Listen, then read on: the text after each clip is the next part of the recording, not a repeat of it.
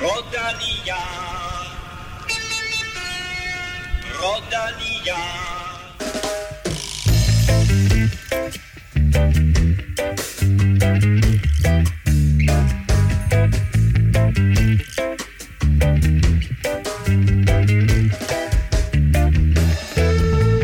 På Snor Danmark Rundt blev en kæmpe succes med masser af fans rundt om i landet og en opvisning af Remco Evenepoel. Du kan høre interviews med hovedpersonen og alle de andre største aktører senere i udsendelsen. Årets sidste Grand Tour er i fuld gang. Forhåndsfavoritten Primus Roglic har taget teten blandt favoritterne, og Vuelta a España blev tirsdag på en meget populær sejr til Fabio Jacobsen. Og dermed velkommen til mine to faste leverandører af Breaking News og Dårlige Jokes, Kim Plesner og Stefan Djurhus. Øhm, hej. Hej. Hej, hej. Nå. Øh, Kim, øh, var PostNord Danmark Rundt, var det sådan lige, hvad Remco han havde brug for? Til synlædende. Øh, og ja, jeg synes, det var, det var godt set, at, øh, at efter sådan lidt, øh, skal vi bare sige, øh, problematisk forår, efter, efter styrtet sidste år, der, øh, der, der tror jeg, han havde godt af lige at komme, komme lidt ned i rækkerne, og så, så få, få en succes, lidt ligesom hvis fodboldhold spiller træningskamp mod øh, mm. et eller andet tredje divisionshold, ikke? og lige få scoret en 6-7 mål, og så selvom det er på, jeg kalde PostNord Danmark rundt en billig baggrund, men i forhold til Tour de France og Giro er det selvfølgelig et, et noget det var, lavere. Det var alternativ til Vueltaen, ikke? Kan man ja, sige. så, kan, så kan man godt sige på en, på en lidt anden baggrund i hvert fald. Så, så, så, så, så, så en sejr en sejr. Og hvor han har haft lidt øh, svært ved at præstere, så må vi sige, at øh, han viste sig frem på, øh, på alle tangenter og på alle hylder øh, øh, i PostNord Danmark rundt her. Stefan, du så ikke så meget af det, fordi du var på Færøerne. Hvordan var det, og hvad lavede du? Øh, Jeg så, øh, så cykelløbet godt nok, øh, men det blev lidt øh, for skudt. Øh, jamen, jeg var på færøerne øh, i weekenden her, for forlænget weekend, fordi at øh, jeg skulle, øh, skulle være gudfar for første gang. Så jeg blev nødt til at tage op til øh, familien og, og være med til seancen deroppe. Sådan. Jamen prøv at høre. Den Jeg har faktisk en guitar. Jeg har en guitar stående her, Kim. Og øh, Kim og jeg, vi har, vi har faktisk forberedt en, en lille ting til dig. Ja, Den kommer her.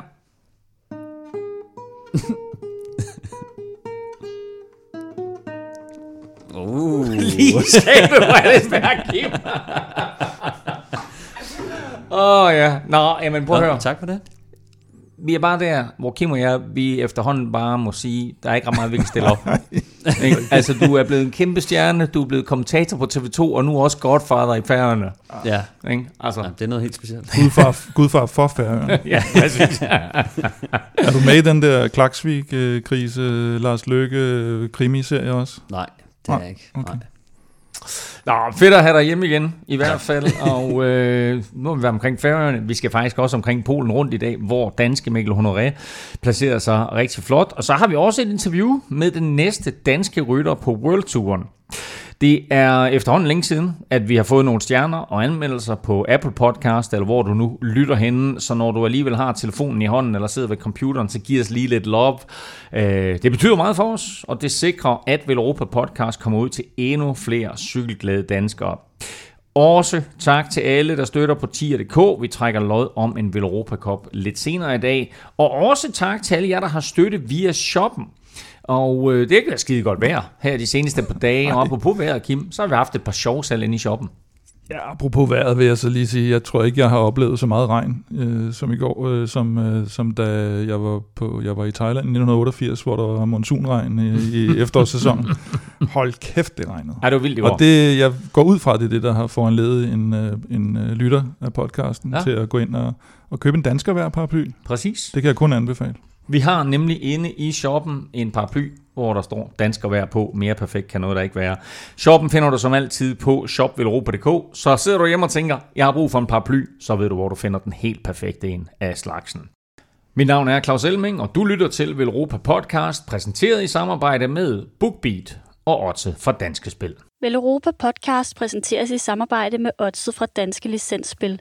Husk, at man skal være minimum 18 år og spille med omtanke. Har du brug for hjælp til spilafhængighed, så kontakt Spillemyndighedens hjælpelinje Stop Spillet eller udluk dig via Rufus.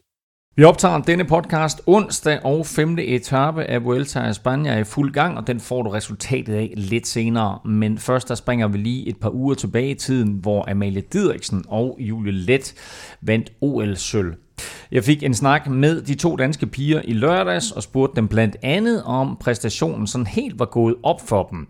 Du hører to stemmer nu. Det er Amalie, der svarer først. Øhm, nej, vi er stadig super glade for det. Øhm, det var en kæmpe oplevelse, og ja, helt klart et, et kæmpe stort resultat, og, og det er meget dejligt at mærke vægten af medaljen. Hvordan var det for dig, Julie?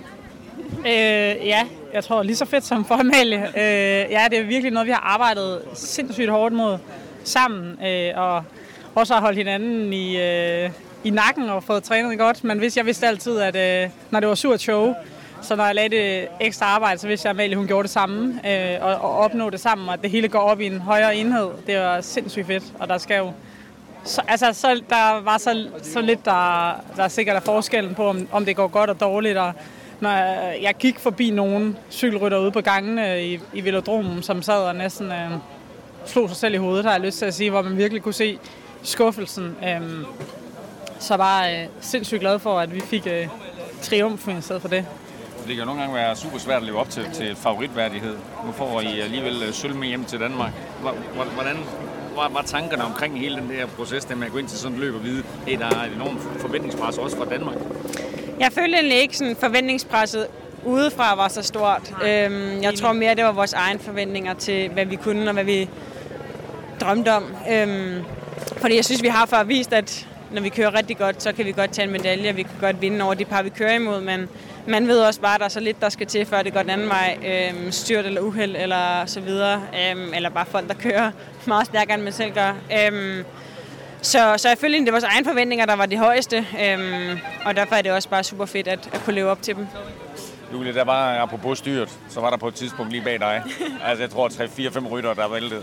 Ja. Og du kørte iskoldt videre. Hørte du det brag der bag dig? Men det var, jo, altså, det var jo ikke bag mig. Det var jo på siden af mig. Og så, altså, men jeg bevæger mig. Jeg er jo i bevægelse. Jeg ser det komme. Jeg kører, altså, folk siger, har du set det? Så siger jeg, jeg så det godt, fordi at man kører ikke på blå fortog. Altså, hvis ikke man prøver at undvige et styrt. Øh, jeg tænkte bare, Phew, men jeg ser rimelig iskold ud på det billede, det kan jeg godt se. Jeg har set et billede, hvor det ligner, at jeg ikke aner, hvad der foregår. Øh, ja, det var, det var meget heldigt, at, øh, at der ikke skete noget. Vi var glade for at holde os ude, ude af uheld, og så øh, bare øh, give sindssygt meget gas til sidste løbet, når alle andre synes, at det var lidt hårdt, at vi så bare havde øh, ekstra energi, ekstra power. Der er tre år til øh, OL i Paris. Har I snakket om det allerede?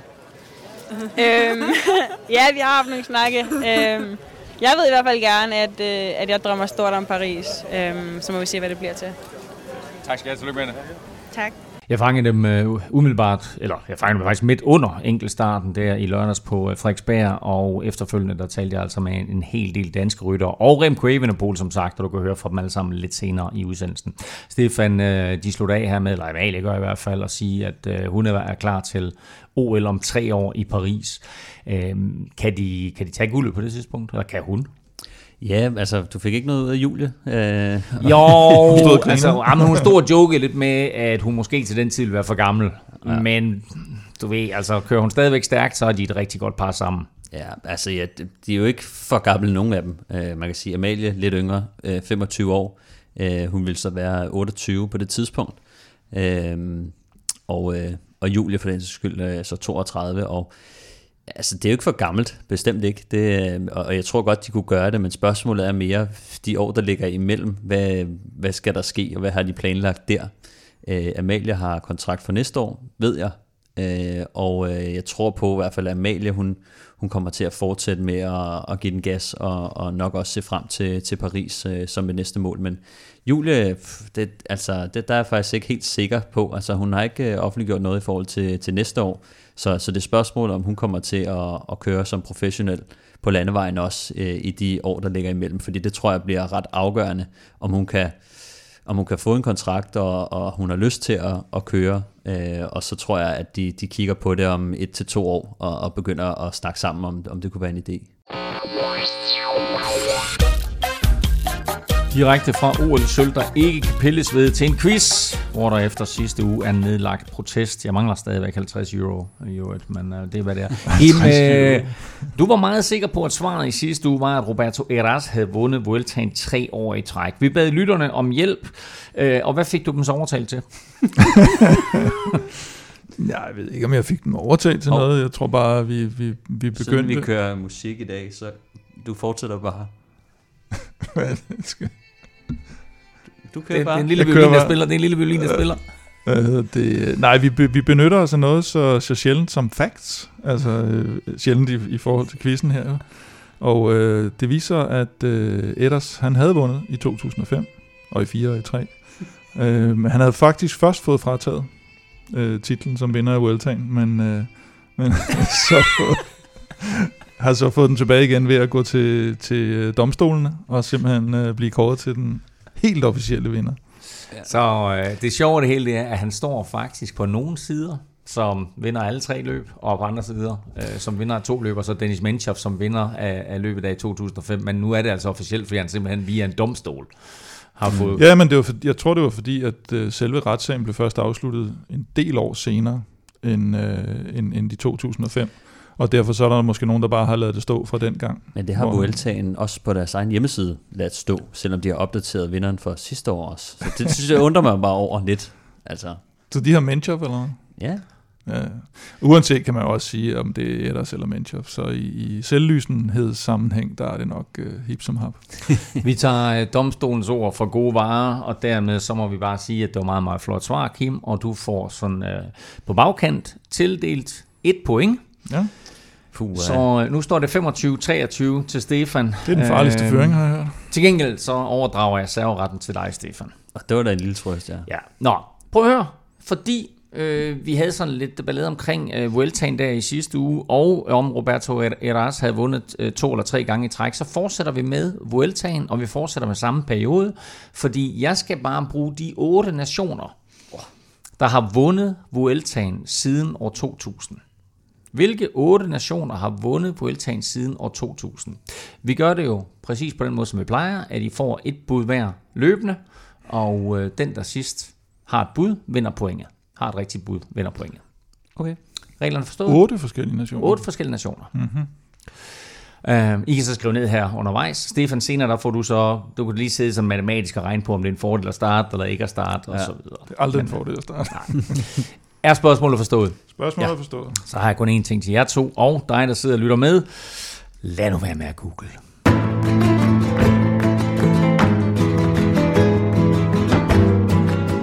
I lørdags gik Vuelta a España i gang, og næsten som præsten prædikede, så vandt Primus Roglic den indledende enkeltstart. Og vi må, vi må vel bare konstatere, Kim, at han tog OL-formen med sig til Spanien. Ja, der var, der var ikke så meget tvivl på den der, og man kan, man kan selvfølgelig sige, at det, det var så kort en enkeltstart, at de faktisk kunne have klassificeret den som en prolog, hvis de havde lyst til det. Øh, når den er under 8 km, så kan man, øh, så kan man få lov til det. Men øh, så tidsforskellene var jo ikke de helt store. Jeg synes, øh, Roglic vandt, det var det, vi havde regnet med. Så synes jeg, Adam Budu bliver toer. Det var sgu lidt en overraskelse. Vlasov kører top 10, også lidt en overraskelse. Så, så Astana kom i hvert fald øh, pænt fra start, selvom jeg ikke helt... Øh, Men det har vi da set i andre øh, løb i år også, hvor de overrasker. Ja, ja. Var det ikke, var det ikke også en Giroen, hvor de overraskede med et par, par gode enkeltstarter? Jo, det kan godt være. Jeg, jeg tror så ikke så meget på Vlasov i længden, men det kan være, at vi kommer tilbage til det. Tom Pitcock var blandt de, øh, de største favoritter. Han taber 36 sekunder. Hvad skete der lige der, Stefan? Jamen, jeg havde faktisk også troet, at han ville øh, gøre det, gøre det lidt bedre. Altså nu, vi er jo vant til at se ham øh, fuldstændig hopla på traditionel vis med de her øh, crossryttere, at de bare altid er gode, men øh, det viser sig, at øh, han har holdt øh, tre ugers ferie efter sit øh, OL-guld i mountainbike.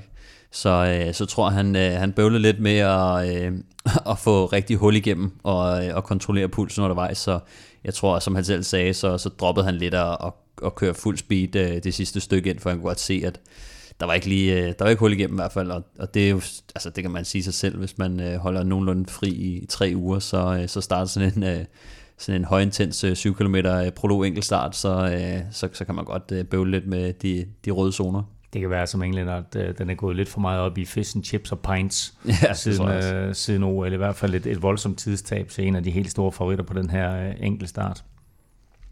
Anden etape endte i den forventede massespurt, og den vandt Jasper Philipsen.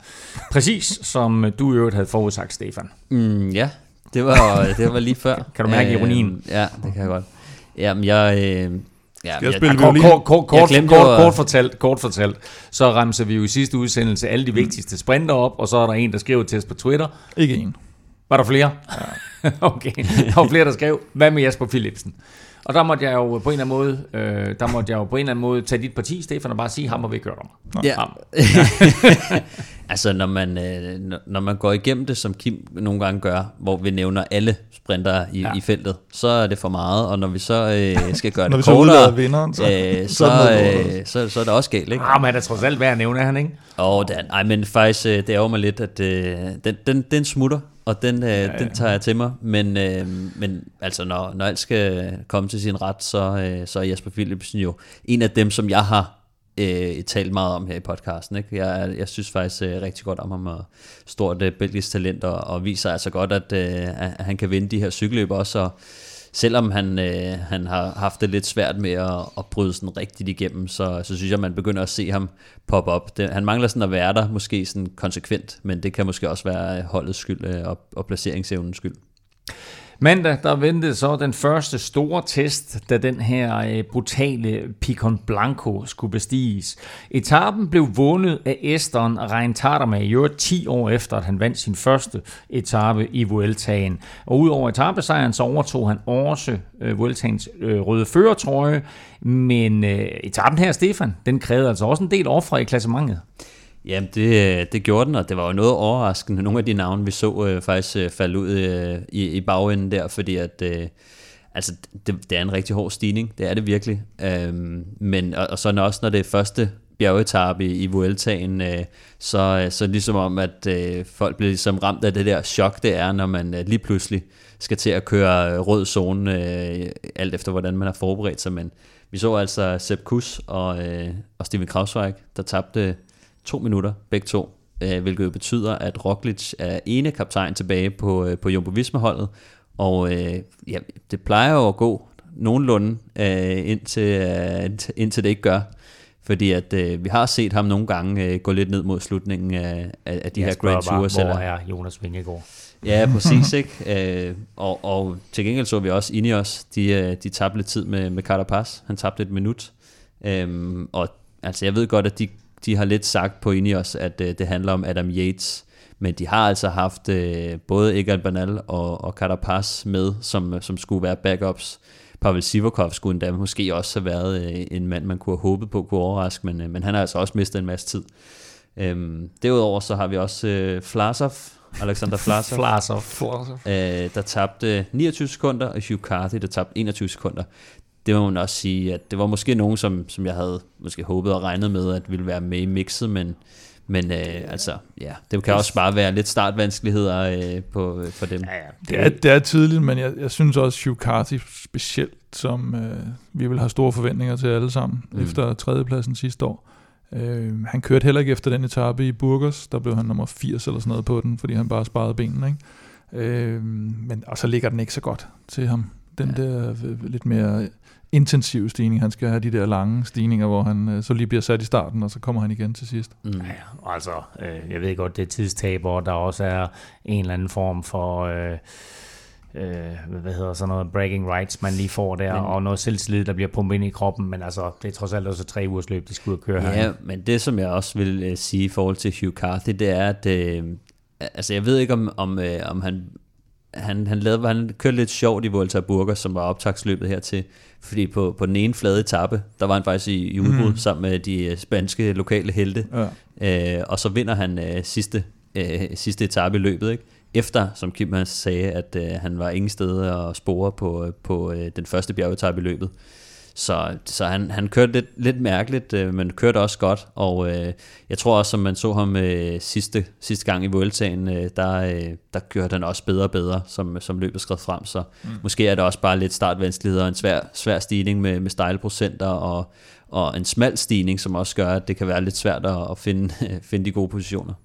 Vi talte om de to OL-guldvindere fra, øh, fra Team Ineos øh, inden Vueltaen her. De har altså begge to fået en, en svær start, Pitcock og, og Carapaz der på de første tre etaper. Tirsdag øh, skulle fjerde etape køres, og det var faktisk meget tæt på, at vi fik en dansk etappesejr.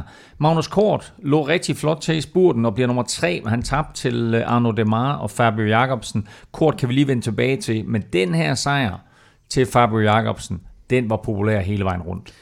Ja, men helt vildt. Altså, jeg tror, alle har jo øh, kunne mærke hans øh, historie og følt med ham, og, og hans øh, rejse til, til comeback.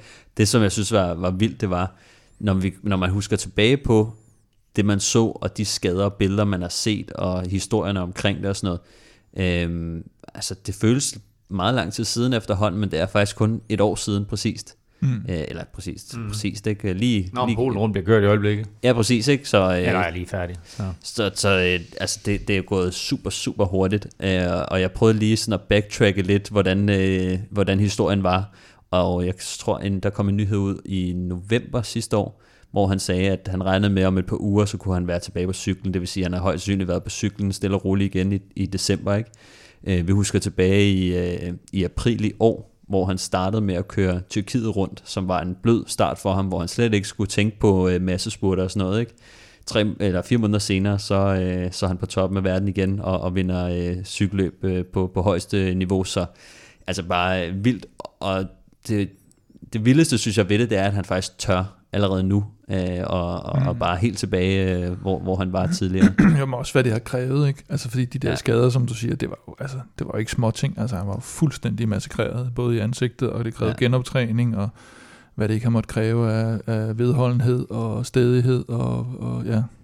Og så, og så, ja, så hørte jeg jo Mørkøv sige under, var det ikke under Danmark Rundt, at øh, det bliver ham, der kommer til at køre spurter Mm. til næste år, mm. for det Königer ikke, øh, ikke Cavendish. Og vi må sige, at de to er placeret i det styrt i Polen. De er jo begge to er på toppen. Fabio Jacobsen vinder etaper i Vueltaen.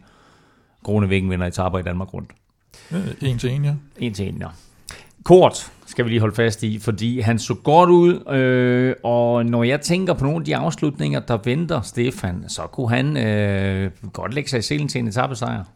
Øhm, måske ikke lige nu, Åh, så, så nu. vidt øh, jeg ser det. Altså, jeg, nej, jeg synes faktisk, at nogle gange, så kan Magnus Kort faktisk virkelig overraske os meget, i forhold til, at han kan gå i udbrud på nogle, øh, nogle ret skøre øh, etapper, øh, og, og, og nærmest være lige ved at vinde dem, eller vinde dem. Øh, og så kan han også, som vi ser her, lige poppe op i sådan en, øh, en lidt hård sprint, og, og være med i, i toppen, så han er en, øh, en, en mand, der kan lidt af hvert, øh, men når man lige kigger på, på de næste par etaper, så, så tror jeg, at de er en lille smule for hårde. Det er den her etape i, øh, i morgen, altså 6. etape, hvor de slutter på sådan en øh, 2 km rampe. Øhm, men jeg tror desværre, den bliver en lille smule for hård. Altså jeg tror, man skal tænke sådan noget Myrde de Bretagne-agtigt.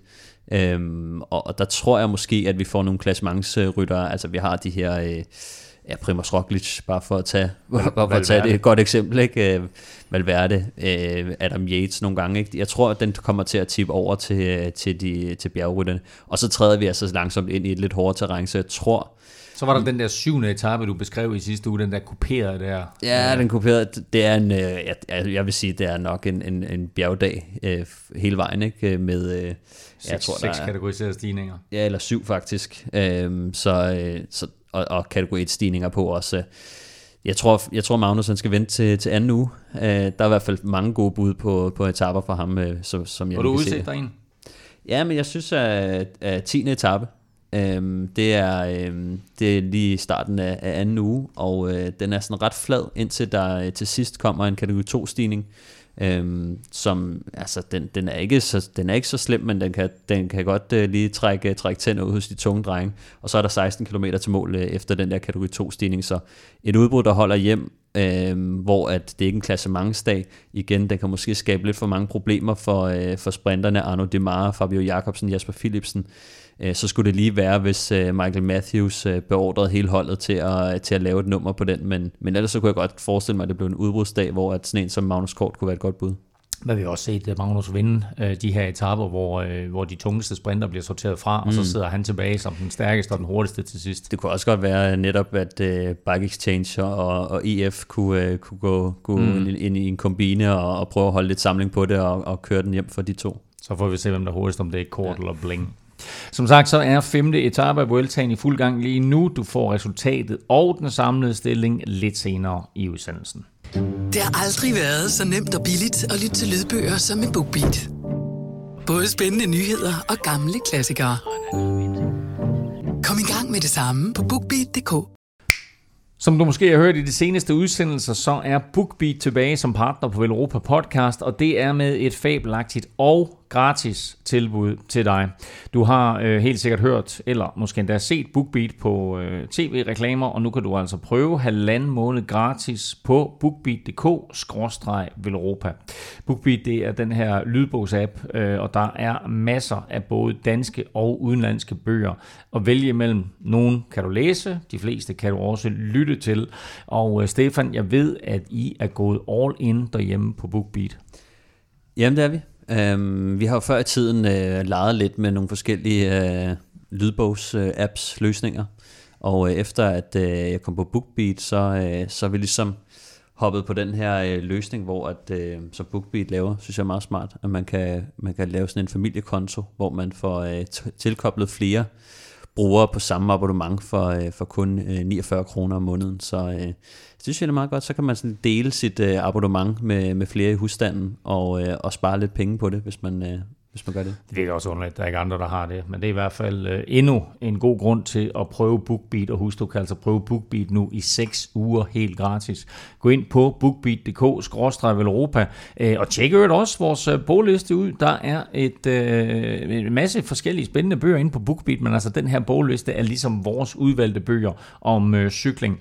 Så prøv det nu i 6 uger helt gratis på bookbeat.dk-europa. Det er nemt, det er lækkert, og husk, det er helt gratis. Og så støtter du jo altså også Velropa Podcast samtidig. Du må meget, meget gerne dele det her link øh, med venner og bekendte. bookbeat.dk-velropa. Lørdag blev sidste etape i PostNord Danmark rundt afviklet, da der for første gang blev kørt en enkelt start på Frederiksberg som afslutning på løbet. Den vender vi tilbage til, men først der springer vi lige til torsdagens tredje etape, der var kongeetappen til Vejle. Og hvis jeg nu siger, at det her det var den bedste etape, der nogensinde er kørt i løbets historie, hvad siger I så? Så siger jeg, jeg har ikke set alle etaper ah, i løbets historie, men, øh, men ej, det var en, det var en super fed etape, og, og, og helt sikkert en af de, de fedeste i, i løbets historie, men, men øh, ja, altså Remco, han var jo bare i særklasse, det må man bare sige, altså bare, bare styrkemæssigt øh, var han jo bare et helt andet sted så var han, havde han måske en lille smule svært ved at følge sig en krav på øh, i det danske landskab til tider, men, øh, ja. men han gjorde op for det med, med sin fænomenale styrke og sit hold, må man også øh, lige sige. Altså øh, specielt øh, Archibald og, øh, og, og Mørkøv øh, gjorde en kæmpe, eller Jannik Steimle også, øh, blev man nødt til at nævne. De, de gjorde et rigtig godt stykke arbejde, specielt på Vejle-etappen der. Jo, og så synes jeg, fordi vi har jo haft masser af gode vinder af, af Post, Post Danmark rundt og Post Nord Danmark rundt, og Wout van Aert vandt det for et par år siden. Øh, men øh, så suverænt er der aldrig nogen, der har, der har kørt, som, øh, som Remco, der simpelthen bare udklasser dem alle sammen. Det kommer vi, øh, vi tilbage. Oh, det er der. Det er der, det er der, det er der. Ivan Barso dengang han kom oh, fra turen jo, jo. og smaskede. Jeg tror, han vandt stort set alle etaper i løbet nærmest. uh, han, han, han, han var virkelig, virkelig dominerende, ja, det dengang han var med. Så den, den, det var dengang, jeg var på Team CSC. Var det ikke den, og faktisk så spiste vi, der var lige åbnet en ny italiensk restaurant i Vejle, og vi var inde og spise på den, og det var rigtig god, du ved, sådan autentisk. Og så var jeg over her for øh, var det i sidste weekend eller forrige weekend, og så, så troede jeg, jeg havde bestilt bord på den restaurant, men det er så, jeg tror ikke, den er der mere. det, var, det, var, lidt, det var lidt andet restaurant. Lige bare så update. Han vandt første etap, anden etap, tredje etap og femte etap ud af seks. Nej, jo, han, han missede jo, fire ud af seks vandt han. Nej, det sløjt han ikke. Øh, de og han, det, det var to og et halvt minut, han vandt til nummer to, så var Kurt Asle fra eget hold. Ja. Men øh, ja, jeg kan huske det år. Det var ja, der vil også sige, der var, det der var 2005. Der var det holdmæssigt noget lidt andet. Jeg tror heller ikke, at modstanden var sådan helt... Øh, det var i hvert fald masser, der var masser af gode rytter med i år. Og der var også masser af World Tour hold med. Men alligevel, Stefan, så må vi rose Rival og måske især Jesper Hansen for at iscenesætte øh, den her tredje etape. Ja, men jeg synes, øh, den måde, de kørte på øh, generelt i løbet, men specielt på, på tredje etape, øh, Vejle-etappen, den måde, de, de tog ansvar på, satte sig i spids og, øh, og virkelig strak, øh, strak løbet ud øh, på, på bakkerne og i indløbet til, til Vejle, det var, det var stor klasse, når man tænker på de hold, der var med. Øh, Quickstep øh, og øh, Jumbo og alle de hold, altså de, der, der, der kommer rivaler altså frem, og det, det synes jeg var, var stor klasse. Jesper Hansen kørte jo som, altså som en motorcykel på det, på det stykke der, hvor, hvor, hvor de splitter den helt ad og, og sætter sig op øh, med, øh, hvad hedder han, Lukas, øh, Lukas Eriksson og, øh, og øh, hvad fanden hedder han? Nick van der Leike. Nick van der Leike, ja. Øhm, det synes jeg var, var, var enormt flot, og det, det, det der også er kendetegnet, synes jeg generelt ved, det, det er nok Michael Skelte, som, øh, som, som er virkelig god til at lægge de her planer for, for rytterne, og ambitiøse planer, der også gør, at, at øh, de tager ansvar, de går ud og, og, og kører løbet på de her måder, som gør, at, at, øh, at de sætter deres egen rytter i en rigtig god position, og er ikke bange for at kæmpe mod de store drenge. Med 32 km igen, der kom der en femmandsgruppe afsted med, øh, med stærke navne. Der var faktisk ingen rivalrytter imellem. Det var til gengæld ryttere, som vi alle sammen kender, nemlig Mads P., Mike Tørnissen, øh, holdkammeraterne Søren Krav og Kasper P., og så altså Remco Evenepoel. På øh, vel, den sidste nedkørsel ind mod Vejle, der kører Remco faktisk forkert og fortsætter lige ud, øh, hvor de andre de øh, drejer fra, bortset fra Kasper P., der misser svinget fuldstændig, styrter og måtte udgå efter etappen. Jeg fik en snak med Kasper øh, om et år, som øh, vi må sige har været præget af styrt og skader. Kasper Pedersen, det har været et uh, anus horribilis for dig i 2021. Hvordan har du det? Ja, det, indtil videre har det været lidt, lidt træls. Øhm, jeg synes allerede, det startede sidste år, da jeg styrtede i skældepræs i slutningen af året i 2020 og flækkede min hage og fik en lille jernrystelse, og så brækkede kravben igen Velgem, og, øh, og så nu udgår desværre Danmark rundt. Øhm, ja, det, jeg synes ikke, jeg har haft med mig. Jeg vil gerne have det snart sådan lige venner. Det virker dobbelt ærgerligt, fordi det er som om, du er i topform. Ja, især øh, på Vejle-etappen var jo lidt den etape, hvor man skulle vise, at man havde turform med sig, hvor der virkelig blev gjort forskel.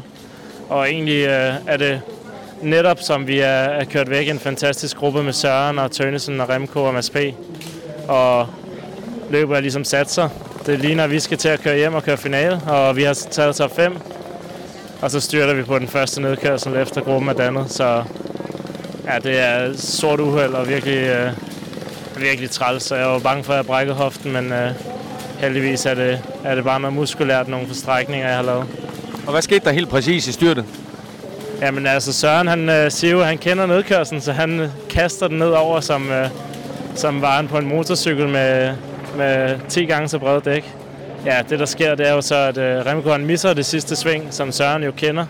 Søren er næsten ved at køre ind i kameramotorcyklen, fordi at selv motorcyklen har svært ved at holde den oprejst. Remco kører lige ud, og, og Tørnesen og Mads P. de bliver jo forvirret af det her. Den ene kører lige ud, den anden drejer, og så de laver også sådan lidt et halvt sving, men redder den.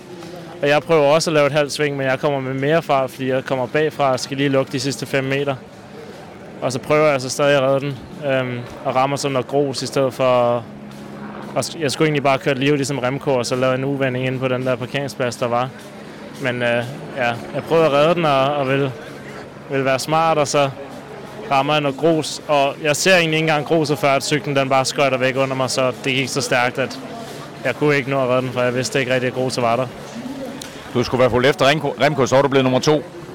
Ja, hvis jeg har fulgt efter ham både der og senere på etappen, så er det, så er det rigtig godt. Um, men det var også lidt det, der var ærgerligt, at, at Remco kommer tilbage ind på forfølgergruppe, hvor han har øh, nogle rigtig stærke hjælperytter, som så bare lukker udbruddet ned igen. Hvis ikke der havde været det her, øh, det her uheld med Remco, der kører livet, og, og jeg som styrter, så tror jeg, at der har været tilfredshed i gruppen bag os. Vi har fået øh, lov til at køre væk. Og så tror jeg egentlig, at øh, ja, så har Remco nok kørt alligevel. Det, det var vi lidt afklaret med, at vi kørte måske om en anden plads.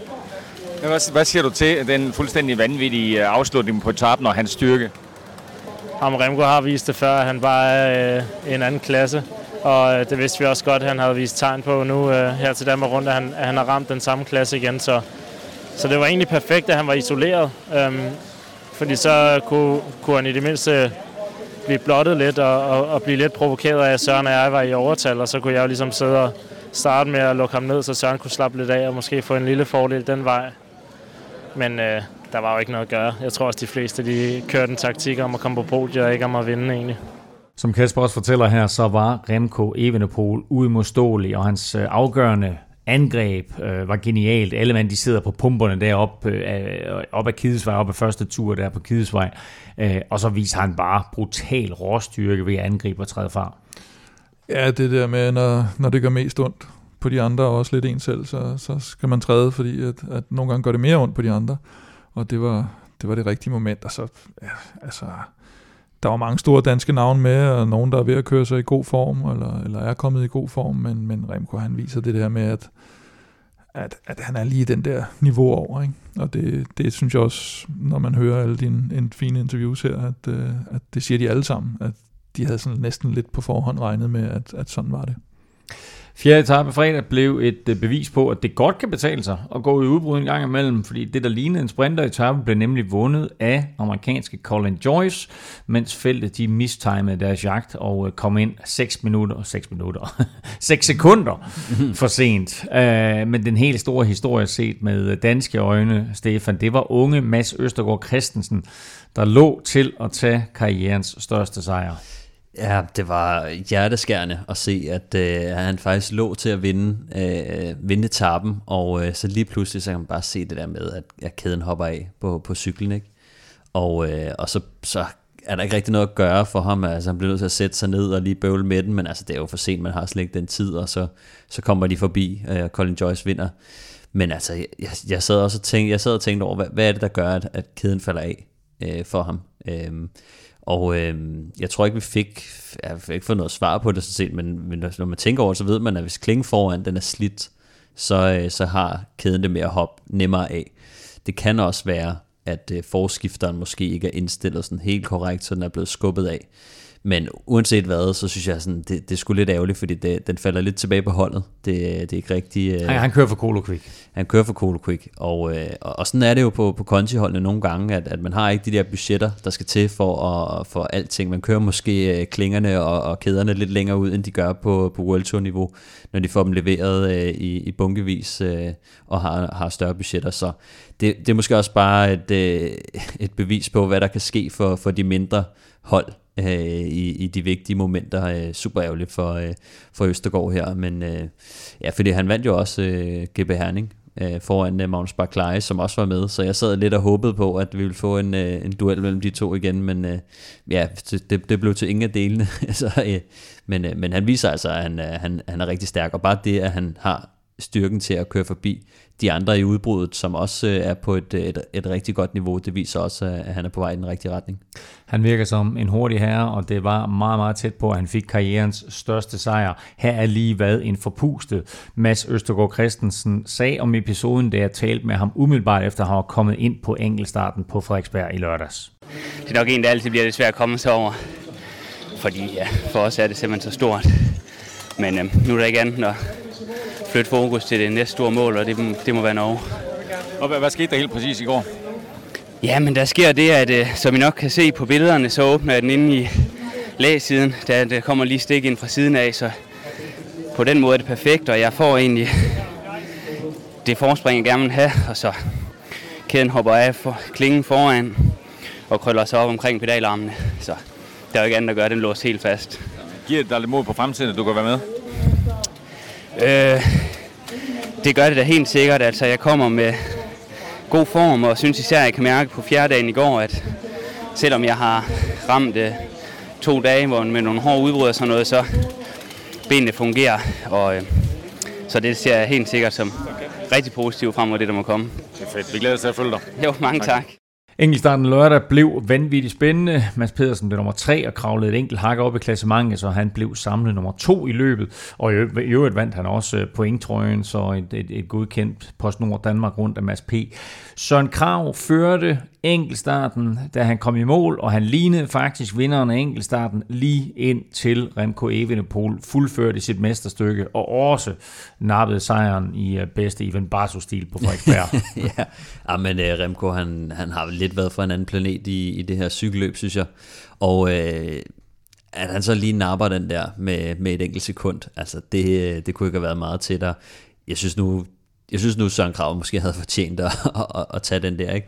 Men jeg er bare imponeret over, at uh, Remco på den her meget tekniske enkeltstart i København, øh, på Frederiksberg, på en rute, der også var sådan lidt halvvåd uh, mange steder, at han alligevel får, uh, for, for kørt den igennem, fordi jeg tror ikke, at han har været, jeg tror stadig, at man kan også godt se på, om han, der, der er kommet nogle indrømmelser i forhold til, til Remco, i forhold til, at nu det her Øh, slemme styrt sidste år, der gør, at han, han, han måske ikke er så selvsikker i, øh, i, i de tekniske aspekter. I hvert fald lige nu. Det kan være, at han finder dem igen uh, senere hen. Øhm, men, men altså, det synes jeg bare imponerende, at han så alligevel har styrken. Han kørte også i føretrøjen i enkeltstarten, modsat øh, uh, Mass, som jo ikke vil køre i, uh, i, i pointtrøjen undervejs. Og det er jo nok fordi, at de mener, at de har en hurtigere dragt selv. Mm. Så også sådan lidt, man kan sige, når man så gør det op og siger, at Remco kører højst sandsynligt en langsommere dragt på en rute, der måske ikke ligger snorlige til ham lige nu, uh, det viser også bare endnu en gang, at, at han virkelig er, er, er stærk.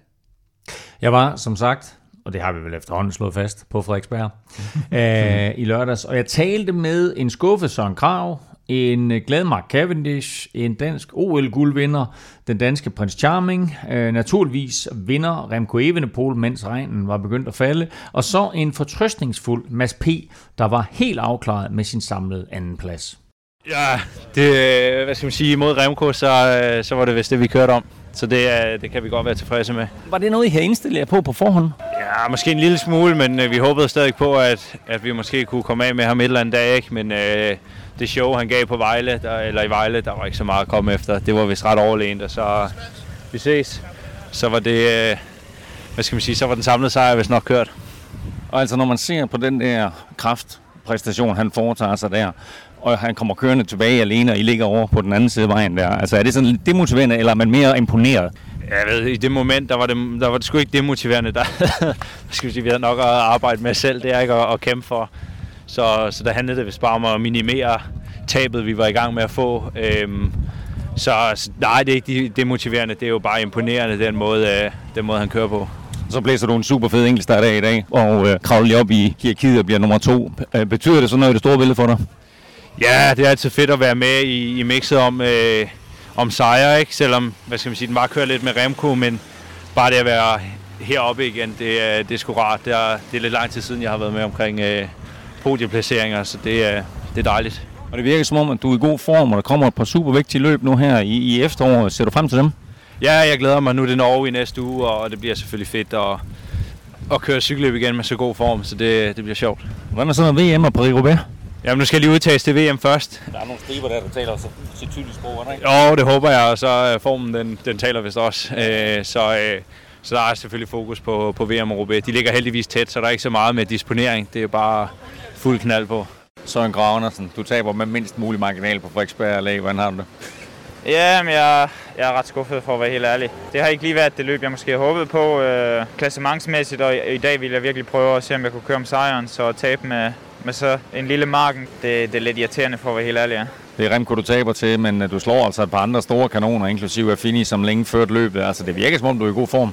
Ja, men det, det har du faktisk ret i. Jeg, jeg synes, formen er blevet bedre og bedre i løbet af, af løbet, så ja, jeg er også, jeg er også ret glad for, at, at løbet det slutter på den her måde her. Øh, at jeg kommer godt ud af løbet og, og har måske fået sult på, øh, fået, jeg er sulten på mere øh, resten af året, så nu skal jeg bare hjem og prøve at se, om jeg kan komme i endnu bedre form til, til de næste cykelløb, ja. Har du nogle fridage nu her i Danmark? Nej, det har jeg faktisk ikke. Jeg flyver hjem øh, i morgen øh, tidligt til Nice, så øh, jeg skal hjem og, og arbejde videre. Der, der er ferie om hvad, to måneder, så... Ja. Hvordan har det været at køre rundt her i Danmark? Det har virket for os, der har set det på tv, øh, som en folkefest. Det har det, det synes jeg helt klart også, det har været for os rytter. Jeg synes virkelig, at det har været et, øh, et fedt løb. Øh, god stemning og ja, mange tilskuere. Øh, jeg synes, det har været en god forsmag på, på Tour de France til næste år. Altså, jeg, jeg håber selv at være på startstregen næste år, fordi at også en dag som i dag i København her, der kan man virkelig mærke, at det er specielt at være dansk cykelrytter og så køre på hjemme her. Og næste gang du så står på startstregen i København, der er det også en enkelt start. Et sekund bedre til næste år? Det, det har jeg faktisk ikke tænkt over endnu. Uh, lad, lad, lad os sige, at jeg kunne køre et sekund bedre næste år uh, i Tour de France, så, så vil jeg hellere gøre det, ja. Så jeg håber, jeg er der. Mark Cavendish, what's it been like to be back in Denmark? Yeah, really nice. I love being back. I think it's been like eight, week, eight years since I was here last. So it's, yeah, it's been super nice. Yeah, it will be nice for a circuit race here in Fredericksburg, like, uh, like always, but no, I really enjoyed it. I'm going to spend a couple more days here. So what are you going to do? Uh, just chill, just yeah, have a nice dinner tonight with the boys. Go for a little ride. So if, uh, some of the uh, the Danish uh, amateurs out there, can they catch you uh, on the road somewhere? Uh, they'll, they'll, if they push me, if they catch me, they can push me. Yeah. what, what was it like for you to see uh, Michael uh, win the Olympic gold? Yeah, it was super nice. Obviously, uh, I was torn because the British guys were their biggest competitors, but uh, you know, I seen firsthand the amount of work he put in during the Tour de France for me. So for him to get his own success, it's super nice. With him and Lasse, like they're both friends of mine. Um, they're world championships. They're the best, best there is at the Madison at the minute until I come back. But uh, I was super happy for him. Super happy. Michael Mørkøv, og det kan godt være, det hedder PostNord Danmark Rundt, men det har også været lidt en uh, hyldestue af Michael Mørkøv. Ja, det har det til mig og Lasse. Uh, det, er jo, det var egentlig godt timet at, at komme hjem og køre Danmark rundt uh, med, med friske OL-guldmedaljer, og uh, ja, som sportsøver, så kan jeg jo bare uh, glæde mig over og føle mig heldig over, at, uh, at, at det passer med, at vi kan komme hjem og køre sådan en løb og blive hyldet rundt omkring i hele Danmark. Hvor du har kørt Tour de France, så har du kørt OL, og nu PostNord Danmark Rundt. Skal du aldrig have fri? Jo, jeg ser frem til at få lidt øh, fri her næste uge, øh, når vi har kørt øh, Charlottenlund rundt øh, mandag aften. Øh, men øh, ja, det bliver godt at komme hjem til familien lidt og, og se dem igen. Jeg talte med Mark Cavendish lidt tidligere. Han øh, var jo super glad for at se øh, Lasse og naturligvis dig vinde OL-guld. Øh, hvordan har det været sådan for dig at opleve måske det næste store stjerneskud i Remco? Jamen, jeg har fornøjelsen af at opleve Remco øh, på tæt hold tidligere også, øh, blandt andet sidste år i Vuelta Burgos, og øh, Jamen, han er bare øh, øh, bygget af noget helt specielt. Han, man, kan, man kan tydeligt se, at han er, han er på et, et, et niveau en, øh, højere end mange andre. Så øh, ja, det er vildt fedt på, på nærmeste øh, hold at opleve ham, og det så vi ind i Vejle, at øh, det, det er sjældent, vi har set nogen, der har indhentet øh, andre konkurrenter med en omgang, så øh, det er meget imponerende, hvad han laver. Har du indtryk af, hvor vigtigt det er for ham ligesom at komme tilbage, også mentalt og vise, at han er der? Jo, men jeg tror ikke, der er nogen cykelrytter, der ikke er interesseret i at vinde cykelløb, om det er Tour de France eller Post, øh, Post Danmark rundt, så, øh, så har han været meget motiveret til det her. Han har følt sig godt kørende, og øh, jamen, han er jo på vej tilbage efter den skade, han havde sidste år. Anton Charming, hvad er det været for et PostNord Danmark rundt for dig? Øhm, ja, det har været godt PostNord Danmark rundt. Det var altid en, en lille drøm at køre, Dan, eller køre Vejletappen. Jeg kan huske, at jeg var dernede allerede som 5-6-årig, så det var fedt at, at køre etappen. Så var du nærmest førstehåndsvidne til en af de vildeste præstationer, der har været i, i løbets historie. Ja, det må man sige. Altså, man har jo set, at Remco er god, og han er også god i virkeligheden. Der er ikke noget at gøre. Og det er jo fordi, når jeg ligger med Mads P., at vi kører langsomt, men uh, der var bare en, der går stærkere. Og du får en top 10 her i, uh, i årets PostNord Danmark rundt. Altså, det må være en, uh, en kæmpe præstation også, også for dig selv. Ja, det er klart. Altså, det er jo et, det er største løb på dansk grund, så det er jo kæmpe stort at være med i toppen der. Så ja, det er været tilfreds.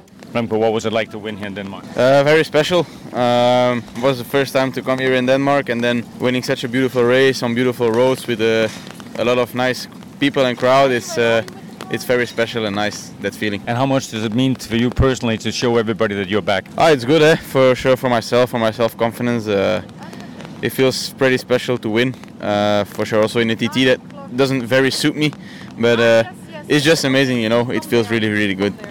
And what, what are your plans for this uh, this fall? Well, just take it a bit easy the few coming days, and then uh, try to to improve my shape again for the the next goals, for the next races, and for the the Europeans. Hverken Søren Krav eller Mads P. har i år kørt op til deres bedste, eller skal vi kalde det vores forventninger til dem i hvert fald. Men øh, vi kigger altså ind i et spændende efterår her, hvor vi både har VM i Flandern og Paris-Roubaix. Kan de gå hen og levere endnu et kæmpe resultat for Danmark? Jeg synes egentlig, det ser meget lovende ud, øh, specielt der frem mod VM. Vi har nogle, øh, som du siger, Søren Krav og Mads P., der, der sådan lidt har genfundet formen, eller har kørt sig i form. Magnus Kort sagde det samme om, om hans øh, Vuelta, at det er det, han skal gøre dernede. Øh, Andreas Krohn, må det ikke også, han finder, finder noget form i Vueltaen. Kasper Askren, han, ham tror jeg ikke, vi behøver at bekymre os om, når det, når det handler om brosten. Øh, Mikkel Honoré øh, viser i Polen, at, at, at øh, San Sebastian-formen, den er i hvert fald ikke er væk, og jeg tror også, det er en rute, der passer godt til ham. Så jeg tror, vi får et øh, sådan lidt... Øh, vi der bliver alligevel nok lidt kamp om pladserne, faktisk, til, selvom vi må have otte mand med, ikke, så, øh, så tror jeg, der bliver kamp om pladserne til, til VM. Øh, mit interview med Mads Petersen, der, det var jo et, øh, sådan i, øh, hvad skal vi kalde det, rask trav, fordi han sad på cyklen, og jeg fulgte ham ned af, ja, hvad bliver det, ikke, hvad hedder den, hedder den, Pile nej, den hedder ikke Pile hvad hedder den, ja, et eller andet dernede omkring, men anyway, han sad på cyklen, og jeg gik med ham og så videre, og han udstrålede bare overskud. Han ja. udstrålede en, en mand, der har genfundet formen og genfundet selvsliden. Så jeg glæder mig sindssygt meget til at se uh, Mads P. i, i det efterår her. Remco Evenepoel, han øh, vinder altså PostNord Danmark rundt med Mads P. på andenpladsen, og så Mike Tørnesen fra Jumbo Visma på tredjepladsen. Rasmus Bø Valin blev i øvrigt en meget fortjent vinder af løbets bjergtrøje. Så er det igen blevet tid til at uddele en af vores vanvittigt populære Velropa-kopper blandt vores støtter på tier.dk. Vi var oppe på 800 støtter, men vi har altså mistet en del her per 1. august, så øh, skulle du være røget af vognen, så øh, skal du være mere end velkommen til at komme med ombord igen. Det kan for eksempel være, fordi dit kreditkort det er udløbet, så tjek lige, om det skulle være øh, det, der er sket, så vil vi altså rigtig, rigtig gerne have dig med igen. Husk, beløbet er valgfrit, og du donerer først, når vi udgiver en ny podcast, og når du så donerer, ja, så deltager du automatisk i lodtrækningen om en Velropa Cup. Du finder link både på velropa.dk og på tier.dk, og øh, Stefan, vi skal have fundet vinderen af dagens kop. Ja, og øh, vinderen, det er, øh, det er en mand. Det er en mand. Han har støttet i et år. Fedt. Godt. Han giver en femmer. Sådan. Men øh, vi er glade for ham. Ja. Og øh, navnet, det er Kenneth Rabeck. Sådan. Jamen, ja. øh, Tillykke med øh, koppen, Kenneth, og tusind tak for støtten. Super fedt, øh, at du har været med. Jeg kan se, at du har været med siden juni 2020, så øh, rigtig, rigtig fedt at se, at du stadigvæk bakker op om Europa Podcast. Husk, at for alle vores lodtrækninger, der gør vi det på den måde, at for hver femmer du donerer, der får du et lod i puljen, så jo større beløb, jo flere lodder, og dermed så større chance for at vinde. Men som Kenneth har bevist her, en femmer kan altså være nok øh, til at vinde løjetrækningen. Mange tak for støtten til jer alle. Bliv endelig ved, og øh, kom endelig med på vognen, hvis du ikke har været det indtil nu. Og øh, kæmpe stort tillykke til Kenneth med din kop. Hey, vi forventer en eller anden form for somi-opslag. Insta, Face, Twitter, whatever. Vi skal se dig drikke af koppen. Der skal også lyde et øh, kæmpe stort tillykke til en anden dansker, nemlig OL-sølvvinder Frederik Rodenberg, der fremover bliver den næste dansker at finde på World Touren, når han til næste år skal køre på hold med Kravbrødrene og Kasper P. på Team DSM. Stefan, det bliver spændende at følge Frederik Rodenberg på landevejen. Jamen det synes jeg, altså jeg har jo snakket længe med, øh, med Frederik øh, for, for, for mange år siden faktisk, hvor jeg har prøvet sådan at overtale både ham og, og Niklas Larsen til at lægge øh, banen på hylden og, og satse på landevejen, fordi at øh, jeg havde sådan lidt en formodning om, at, at øh, det der... Det der, det der bane, når det blev sgu ikke til noget. Nej, nej. nej, ikke på den måde. Jeg tror, at selvom det bliver en succes, så er det svært at leve af at køre på banen mm. til OL hver fire år.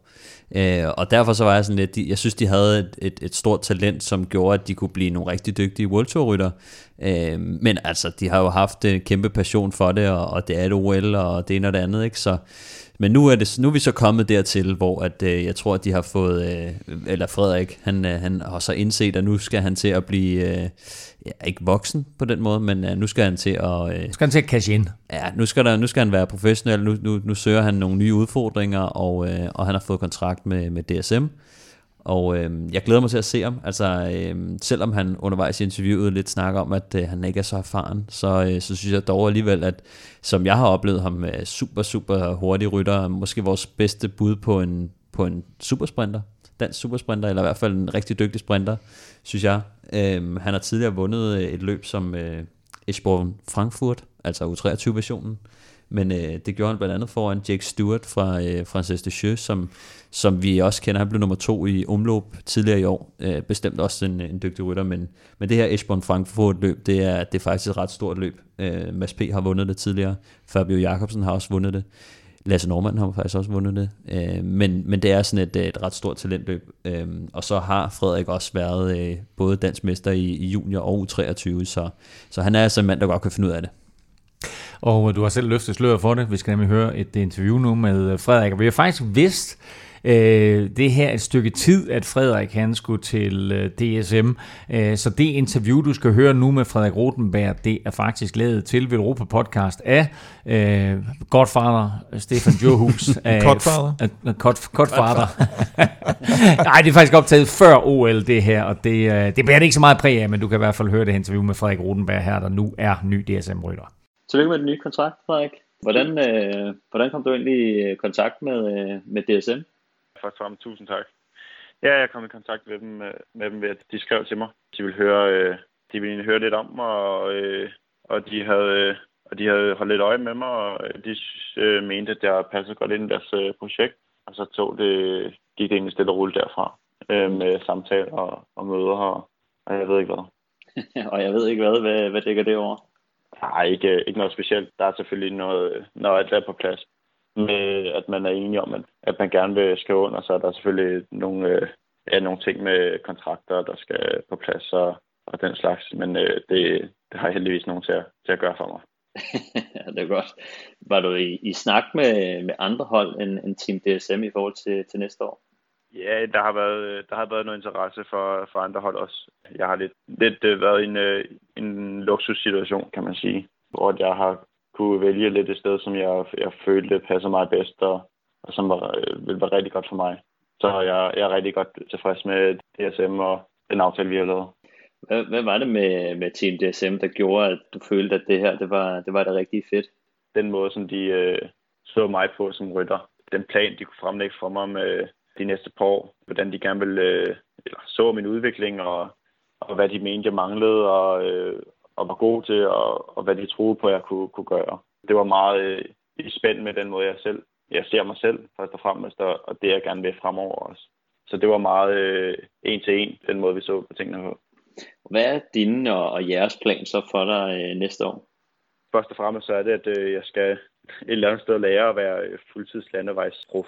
Jeg har aldrig kørt en, øh, en landevejssæson fuldt ud, da jeg har fokuseret rigtig meget på banen de sidste mange år. Så det bliver en, øh, en læringsproces, men, øh, men udover det så også, at øh, jeg skinner i deres ja, lead-out-tog og udvikler mig der, både som lead-out-mand og ja, som sprinter forhåbentlig også på et tidspunkt. Så stille og roligt øh, udvikle mig øh, til at være en af de, de hurtige folk på holdet. Vil det sige, at du skal ind og være lead mand for, for Case Bold allerede øh, næste år, eller, eller bliver det på en, øh, på en anden kæde? Det bliver både og, lige umiddelbart. De, de tror meget på at give deres øh, unge rytter øh, nogle, øh, nogle chancer engang imellem. Så jeg håber på, at, øh, at jeg kan komme til at køre lidt med ham og, og, og lære lidt af ham. Både ham og øh, specielt også en som Kasper Pedersen, øh, som er super dygtig til sådan noget. Så, øh, så det, jeg håber da på at komme til at køre nogle løb med dem. Altså, nu nævner du allerede øh, Kasper og Case Boll. Øh, er der nogen sådan andre, eller er det de to på holdet, som du glæder dig mest til at, til at køre med? Og der, der er mange på holdet. De har nogle, øh, nogle rimelig gode rytter, vil jeg, vil jeg sige. Ja, lad os bare en, en anden dansker, Søren Krav, altså er jo helt vildt dygtig. Lidt en anden ryttertype end mig, men, øh, men de har bare mange, som øh, man kan lære noget af. Og, men øh, selvfølgelig så de to, de er nok øh, nogle af dem, som jeg, jeg glæder mig allermest til at, at arbejde sammen med. Altså, nu skifter du og siger, at du skal køre, køre ren landevej øh, næste år. Betyder det så også, at du sådan endeligt kommer til at, at fokusere sådan udelukkende på landevejen øh, fremadrettet? Øh, I hvert fald de næste to år. Det bliver med fokus på, på landevejen. Øhm, og der tager jeg et, øh, et skridt væk fra banen og prøver at give det en, øh, give det en fuld chance at se, øh, at se, hvor god jeg egentlig kan blive på, på de to år. Med det sagt, så øh, jeg tror altid, at jeg vil have en, øh, en svaghed for, øh, for banen. Så at den øh, nogensinde bliver lagt fuldkommen på hylden, det er jeg ikke overbevist om, men øh, det bliver nok i et, øh, et mindre omfang, end det tidligere har været. Så hvis jeg kommer tilbage igen, så bliver det måske noget lignende en, øh, en Michael Mørkøv, som øh, træ, kan træde lidt ind i sidste øjeblik og, og være med på til nogle enkelte øh, konkurrencer om året, hvis det passer ind i hans landevejsprogram. Det er i hvert fald min, øh, min drøm og, og mit håb, at det er sådan noget lignende, jeg kan komme til at, at gøre. Du er måske øh, en af de hurtigste sprinter, som jeg har, øh, som jeg har kørt med eller mod. Du træner, jeg siger selv, du træner ikke så meget øh, spurt, fordi øh, du kan det i forvejen, så du, du træner på en masse andre ting, men hvad kunne du godt tænke dig at, at udvikle dig til? Jeg kunne godt tænke mig at udvikle mig til sprinter. Det er der ikke nogen tvivl om. Øh, jeg tror, det er der, min, øh, mine naturlige gaver de ligger. Og jeg har ikke, hvad skal man sige, verdens største motor, så jeg bliver nok ikke øh, lige enkeltstartsrytter. og jeg er nok også lidt for stor til at blive øh, bjergrytter alligevel. Så øh, jeg tror, hvis jeg skal være noget, så skal det være sprinter. Og det er også det, det, er det jeg drømmer om. Sprinter slash lidt outmand. Øhm, hvad en, øh, et talent kan, kan række til. Og hvad er det, du tænker sådan uh, på kort sigt? Hvad er det, hvad er det du, skal, du skal lære for, at det kan blive uh, en succes? Det er egentlig meget simpelt. Uh, jeg skal lære at være mere udholdende. Skal bare have nogle flere, flere timer i bogen, uh, og flere mm. timer sådan, konstant uh, over rundt. Det tror jeg vil, vil hjælpe mig meget. Men derudover så at jeg skal lære at køre, køre massespurterne øh, rigtigt.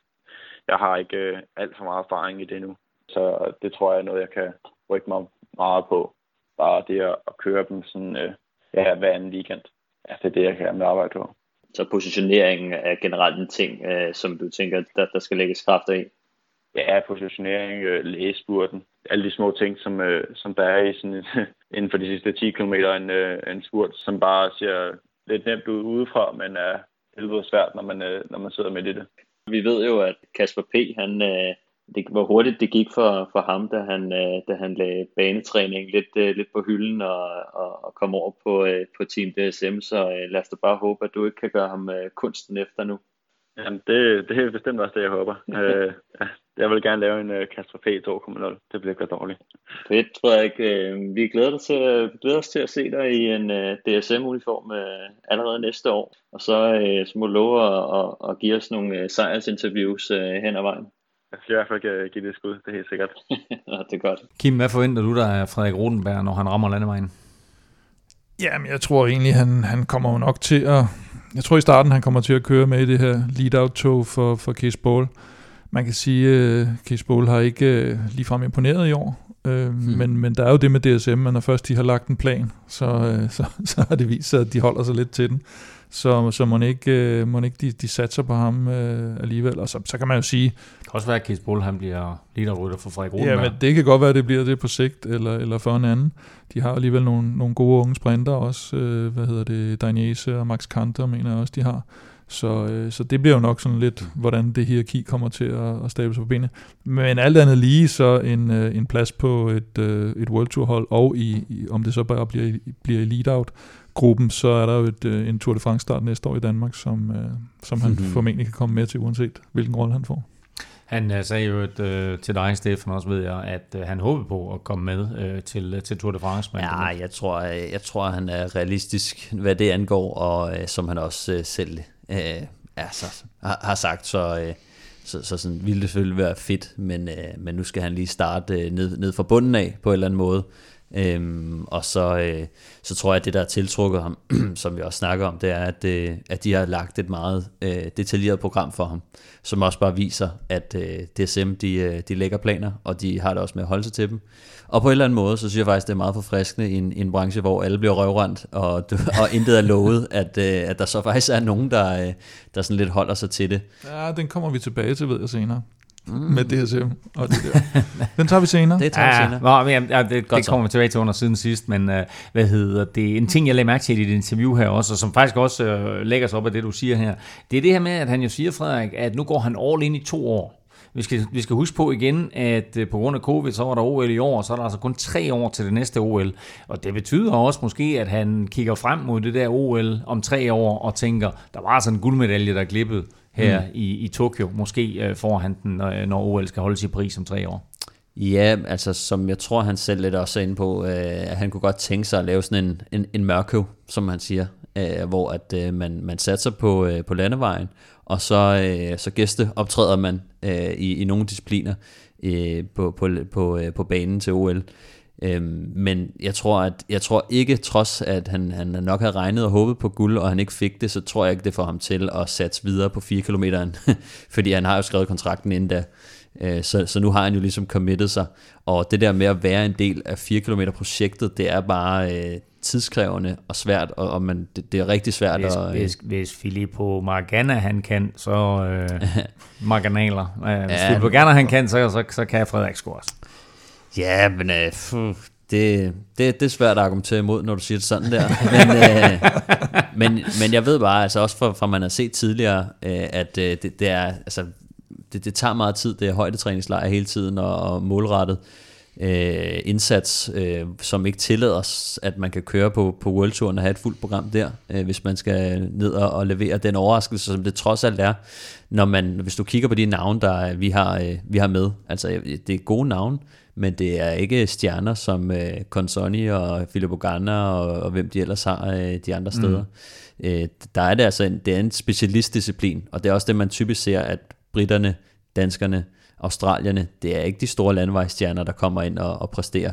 Italien en lille undtagelse her, men, øh, men har også en, en masse erfaring, men jeg tror, jeg tror mere, at Rodenberg, hvis han vender tilbage, så tror jeg, det bliver en, en parløbsrolle. For eksempel kunne det være med, med Niklas Larsen. Øh, de to vil være et uh, genialt par til, til et parløb i fremtiden. Eller måske endda sammen med Mørkøv, som jo på ingen måde afviser, at, at uh, han godt kunne tænke sig at køre om tre år igen. Ja, det er jo, altså, det er jo også en mulighed. Men jeg tror... Jeg tror, sådan et parløb, der skal man typisk sætte op en, en sprinter og en stærk rytter, ikke? Det er den typiske sammensætning, øh, hvor at, øh, at, at Rodenberg og øh, Mørkøv, de er som begge to øh, hurtige folk, så mangler ligesom øh, musklerne øh, til, at, til at holde det kørende. Ikke? Og det er derfor, de er et godt par, øh, Mørkøv og Normand. Det er fordi, Normand han er god til at, at starte tingene ud og, øh, og, og, og tage omgangen for eksempel, eller lukke huller, og så er det Mørkøv, der, der scorer pointene. Ikke? Øh, det er sådan lidt den samme sammensætning, jeg ser med, med, med Niklas og, og Frederik. Så hvem er hvem? Ja, Niklas, han, altså, selvom han også er en hurtig mand, så, øh, så, så tror jeg, han er, han er den, øh, den mere stærke, og, og Frederik han er den, øh, den lidt hurtigere på stregen. Vi har allerede taget hul på øh, OL i Paris om øh, tre år forberedelsen til det. Jeg glæder mig øh, til at se, om The Godfather han, øh, han får ret. Kæmpe stor tillykke til Frederik Rodenberg med, at han nu er ny mand på World Touren, og øh, mens han altså har er kommet ind i det fine selskab, så har en anden dansker forladt det fine selskab. Det kan du høre mere om lige om lidt, men først der skal du lige hilse på Sara. Vel Europa Podcast præsenteres i samarbejde med Odset fra Danske Licensspil. Husk, at man skal være minimum 18 år og spille med omtanke.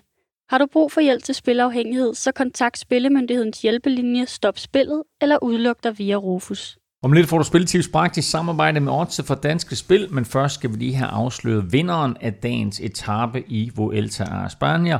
Og vi må sige, at øh, den danske mester Mads Wirtz, han der i den grad kom i vælten øh, på etappen her med omkring 10 km til mål. Ja, han havde fået en ny cykel i dag faktisk i, i flotte Dannebrugsfarver, og, øh, og det var der lavet noget video halløj om, og han, øh, han synes selv, den var rigtig lækker, men den bragte ikke rigtig held, virker det som om, fordi ja, han, han styrter nærmest øh, midt i feltet, og, øh, og tager ja, i hvert fald den midterste del af den bagerste halvdel af, af feltet med. Også nogen ude i højre side, der, der går i panik og begynder at køre ud i marken, fordi de kan høre, der, der, der sker noget inde midt i. Så det var, det var svært uheldigt, og øh, altså, flere store navne ryger ned også. Der er flere store navne, der, der ryger ned, blandt andet Roman Bardet øh, mester måske sin chance for at vinde løbet. Han kommer ind omkring 5 minutter øh, efter den vindende rytter og er dermed ude af klassementet. Men den røde førertrøje, som vi tidligere fortalte sad på øh, Reintara med, øh, han var også impliceret i styrtet, og det betød, at øh, han også tabte tid, og dermed er en ny mand i rødt, Kenny Elisonde fra, fra Trek. Ja, men altså, han har ikke øh, været særlig heldig. Øh, Rain Tartamay, faktisk. Øh, nu, øh, der har styrtet begge gange efter ja, trøjen, ikke? Han har også øh, han har styrtet begge, begge dage før trøjen, så, så ikke noget, der har bragt øh, ham så meget held. I går blev han reddet 3 km reglen. Det her styrt var med 10 km igen, så ja. der var ikke noget at gøre. Det var der ikke, og en lille smule uligere, synes jeg faktisk, det er, at uh, Trick, de går, ja, altså jeg ved ikke hvorfor, men de går faktisk frem i fronten øh, efter, kort efter, øh, og sådan er faktisk med til at lige at løfte farten en lille smule i starten. Øh, det kan godt være, at de kører ikke fuld gas eller noget, men, men jeg sad bare og tænkte lidt sådan, det er dem, der står til at vinde noget øh, ved, at de ikke kommer op igen. Øh, så det bliver jo lidt smule... Hvem siger du ikke Trek? Altså du sagde Trek satte sig frem, eller hvad? Mm. Ja, det er Trek og Kenny Elson. Nå, men Kenny Elson, ja, undskyld selvfølgelig. Ja. Øh, det er ham, der, der stod til at overtage føretrøjen. Øh, han er 25 sekunder efter Tartame og 5 sekunder foran Roglic, så, øh, så det var ligesom dem, der stod til at til at tage trøjen, og jeg synes bare, jeg synes bare ikke, det var god stil at sætte sig frem der. Altså, det, det kan godt være, at de ikke har tænkt så meget over det. De vil ikke nok sige, så meget at, i det, men... Øh, at de skulle holde ham frem nu, når han lå ud til ja, at komme ja, i føretrøjen. Okay. Ja, men der er masser af ja. gode undskyldninger, men på en eller anden måde, når man, når man ligesom står til at, og, altså, når alle ved, at det er dig, der vinder ved, at de, mm. der, de kommer op igen, når man så altså er med til at sætte noget fart i feltet, så synes jeg bare ja. ikke, det er et godt, det, det, er godt, det, det ser godt ud. Altså, det gør det ikke i spurten, som øh, var en øh, lang en af slagsen, et par snørklede sving ind igennem målbyen der, og så kom der ellers en øh, lang lige landevej frem mod, øh, eller hovedvej frem mod, øh, mod, mod målstregen. Der viste Jasper Philipsen og Fabio Jacobsen sig igen som de hurtigste med førstnævnte som vinder. Ja, men altså virkelig en, en, en rode, der kørte til spurt, og man kunne se, at øh, Jasper Philipsen også var faktisk ved at blive lukket på et tidspunkt. De når at komme ud i, i ordentlig tid, og, og Jasper Philipsen åbner øh, en af de her øh, super lange spurter, som øh, han faktisk er ved at være kendt for.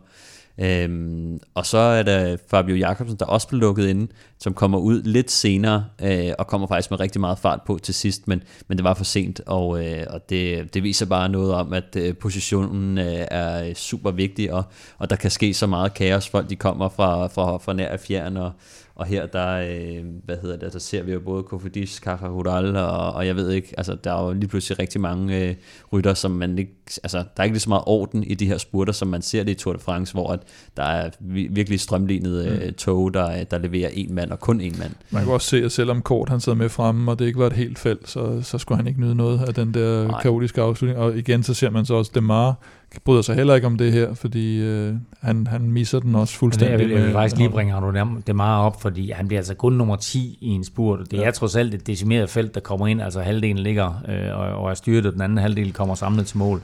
Øh, og Arnaud Demar, han bliver alligevel kun nummer 10. Ja, altså, han er slet ikke på det niveau, vi så om sidste, sidste Nej, år. plus at, at hans lead-out fungerer ikke. Altså, de, de bliver spredt for alle vinden, så snart det bliver en lille smule hektisk, og, og det er også typisk, at han bliver, hans bedste resultat, det bliver på den der, hvor Kort også bliver træer, ikke? hvor der mm. er lidt mere ro på. Og det, det, det kan Kort bedst lide, af, af, af de grunde, han nu bedst kan lide det.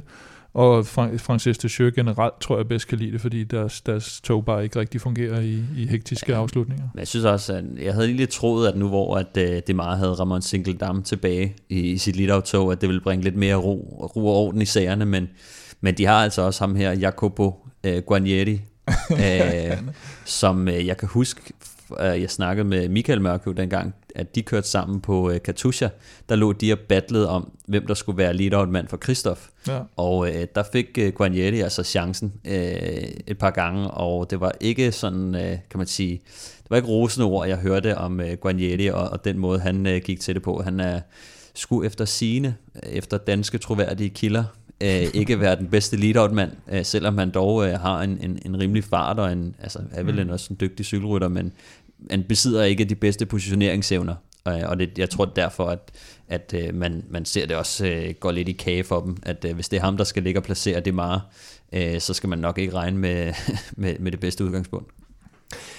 Vueltaen føres fors, eller fortsat hvad jeg vil sige, den føres nu af, Kenny Elizonde, og det er så med Primus Roglic på anden pladsen som bedst placeret af, af favoritterne. Lilian Kalmachan er, er 5 sekunder efter Roglic. Enric Mas øh, ligger på fjerde pladsen. Miguel Angel Lopez på femte pladsen. Alejandro Valverde blander sig i top 10. Juli Ciccone, som vi ved øh, pludselig er kaptajn for, for Trek Segafredo, eller udråbt til kaptajn i den her øh, Vuelta, ligger øh, på syvende pladsen. Egan Bernal er 8, og så Mikkel Landa øh, er nummer 9. Stefan, hvad kan vi se frem sådan, øh, til i øh, den næste uges tid i Vueltaen?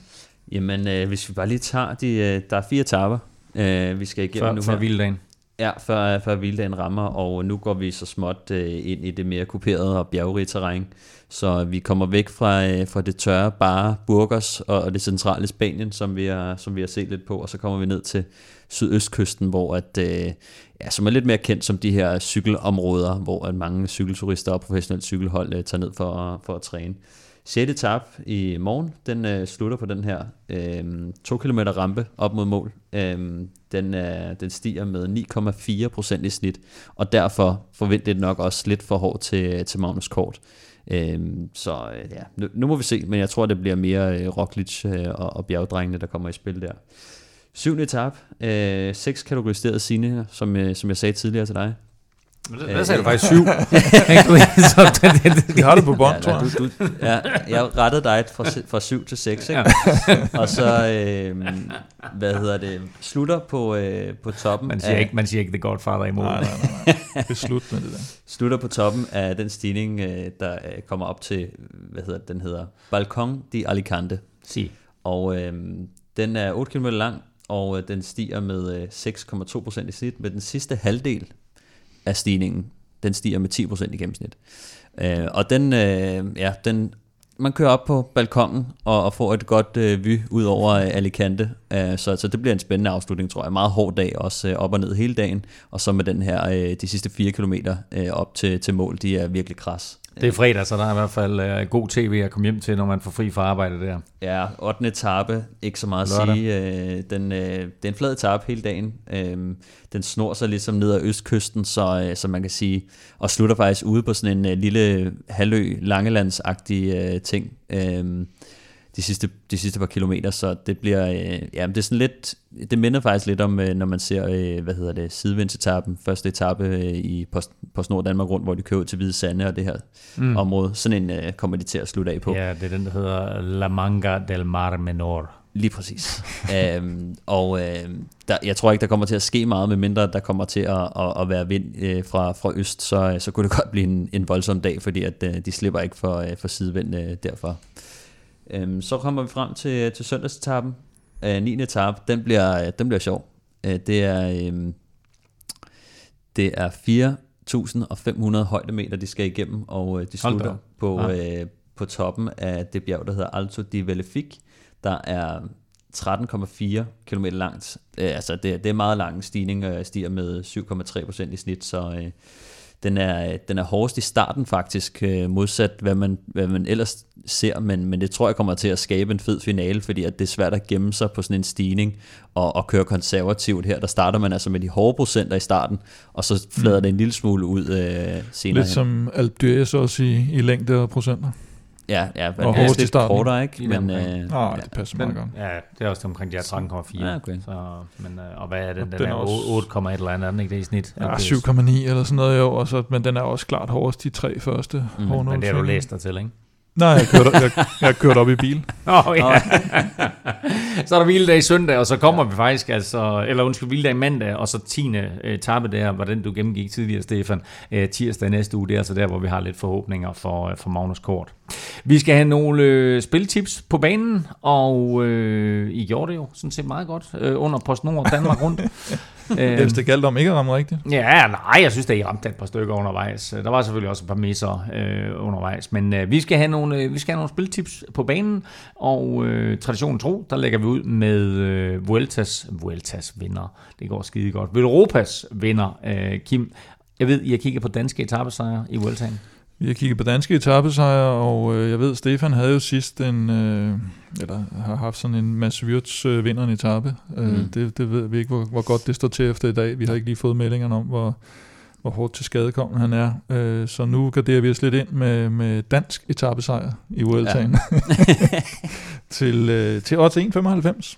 Nå, men altså, der betragtning af, at vi kun har tre ryttere med, så, øh, og jeg har egentlig havde forudsagt, at de vandt en 10-12 etaper. Så, øh, men, øh, 10-12 men altså, prøv at høre, Magnus. Kort godt ud. Det gjorde Mads Wirtz også inden, inden styret der. Øh, Andreas Kron har haft lidt sygdom, men siger, at, at han, han snart er på toppen igen, så vi glæder os til at se ham i, i anden og tredje uge. Øh, men 1,95 er der i odds på en dansk etappesejr i Vueltaen. Stefans staldtip. Ja, vi skal, øh, vi skal kigge på ungdomskonkurrencen, øh, som øh, lige nu øh, bliver ført af Egan Bernal. Og øh, jeg tror ikke på, at øh, Egan Bernal han kommer til at, øh, at holde så langt. Øh, Jeg synes, han så rigtig skidt ud i Vuelta Burgos, og jeg synes også, han har set lidt skidt ud øh, i Vueltaen øh, indtil videre. Jeg synes, han ser øh, pint ud, når han øh, kører op der. Det er ikke som vi kender ham. Det er ikke som vi så ham i Giro. Han siger jo også, at øh, han ikke helt ved, om han er kommet sig over Ja, covid. det er det. Altså, så er der hele coronaballaden. Han blev syg, øh, han blev smittet med corona fem dage efter Giroen, så der er noget, der har været en, en, efterfest der, øh, en fejring. Sammen med Martinez. Øh, til gengæld så, så læste jeg også noget om, at han havde været tilbage i Colombia for, på, på, på højdetræningslejr, øh, som, som gjorde, at han skulle være ovenpå igen, men så lige pludselig så kom coronahistorien også lidt i spil, ikke? Øh, han så ikke godt ud, og jeg tror ikke, han kommer til at vinde den her ungdomskonkurrence, så vi skal ned og kigge på, på de næste par navne. Og øh, hvis jeg siger øh, Flasov, så, jeg, altså, jeg det, tror ikke, han kommer til... Det, jeg ved ikke engang, jeg kan ikke huske, hvor det slutter. Madrid, eller hvad? Altså, hvem? Bernal eller Flasov? Nej, men øh, løbet. Ja, det slutter i altså, hvem, hvem, kommer ikke, hvem kommer ikke til Madrid? Blasov. Okay. Nå, jamen altså, Stefans, øh, det, det tror Stefan på. Ja, Ja, du prøv mener, at- Stefan vinder ungdom, eller du mener Blasov vinder ungdomskonkurrencen. Nu skal, hvis du lige gider til stille et øjeblik. Egan Bernal, han kommer ikke til, øh, han kommer ikke hele vejen igennem. Han, han, de skal også køre for Adam Yates alligevel. Øh, og som han har set ud, så tror jeg ikke, han kommer til at kæmpe sig ind for, øh, for, for en ungdomskonkurrence. Så har du Gino Mater, som er, er, er en bejler, og en Padun.